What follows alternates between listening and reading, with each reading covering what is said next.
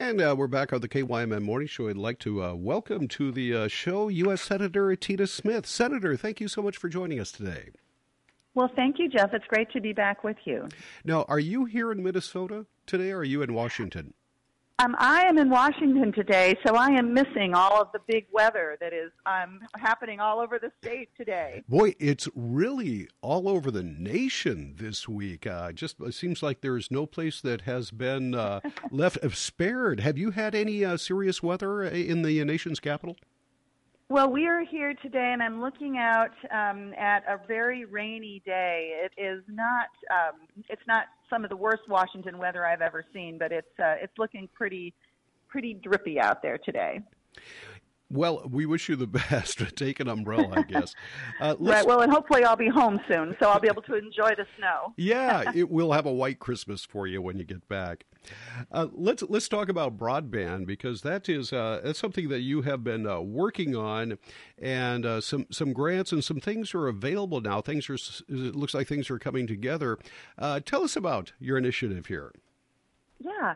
Thank you so much. You know, I have been working on broadband and expanding access to broadband since before I was in the Senate when I was lieutenant governor in Minnesota. And Minnesota has made great headway. About 92% of our households have access to you know decent speeds of broadband but that leaves somewhere between 240 and 290,000 households with just terrible access or no service at all and um, so last week it was great to see Governor Walz announce this new tranche of funding to expand broadband. And I was really proud to have here in Washington supported the um, American Rescue Plan grant money for broadband that was a big part of what the governor announced. $70 million of that was from the federal government.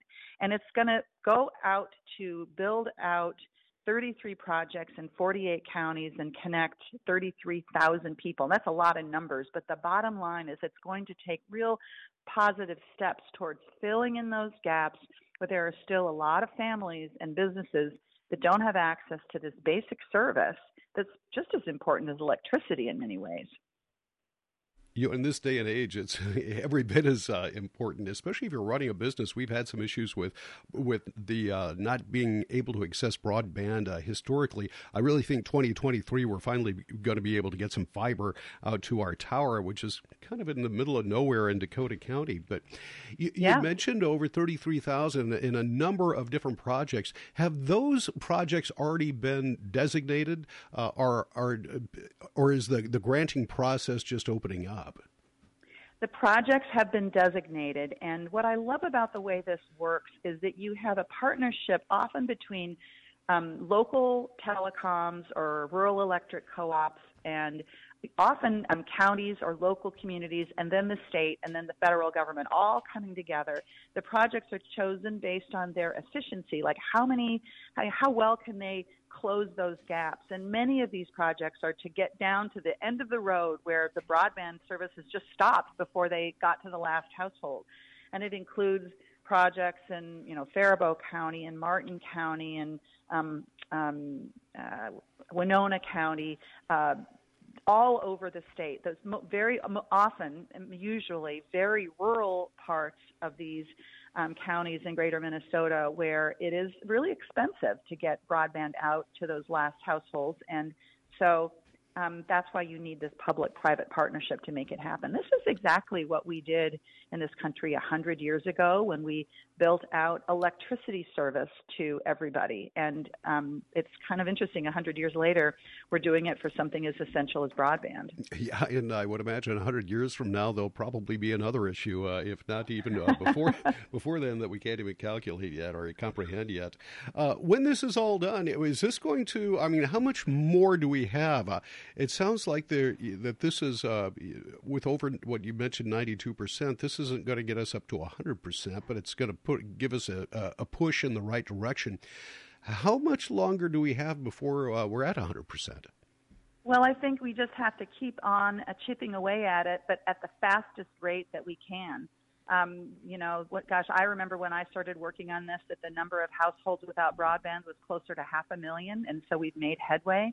I'm also really glad that in the um, Infrastructure and Jobs Act that we passed, um, um, that those dollars are helping to get, or those are also getting out to states to start to fill these gaps. So I wish I could tell you how long it will take to get the gap completely filled because it's a big effort and a lot of it is being done by the private sector. I want to be really clear. Um, you know, they're the ones that are providing the service and are, um, in almost all cases, are are building out the fiber or whatever the technology is uh, to uh, to get service delivered. Um, but it's you know we need a good public partner because it's just not economic for these private companies to do this all on their own. Yeah, that is a big investment. Uh, fiber is not cheap, and uh, labor to put it to put it there is not cheap either. Uh, right. All right, once right. again, once again, Senator Smith is with us. U.S. Uh, Senator Tina Smith is with us. Uh, Senator, is there anything else you'd like to mention while we have you on the air? Well, I just hope everyone stays safe in this um, in this weather, and that uh, people have a peaceful holiday season. All right. Well, thank you very much for joining us. Have a wonderful holiday season and come on down and visit us uh, in Northfield sometime. You have an open invitation. I look forward to it. Thank you, Jeff. Thank you. Senator Bye. Tina Smith, once again uh, with us uh, here on 95 1 to 1. We've got Rich standing by. We'll have a look at uh, local news in just a moment. Tim McNiff, news with a side of sports on the way.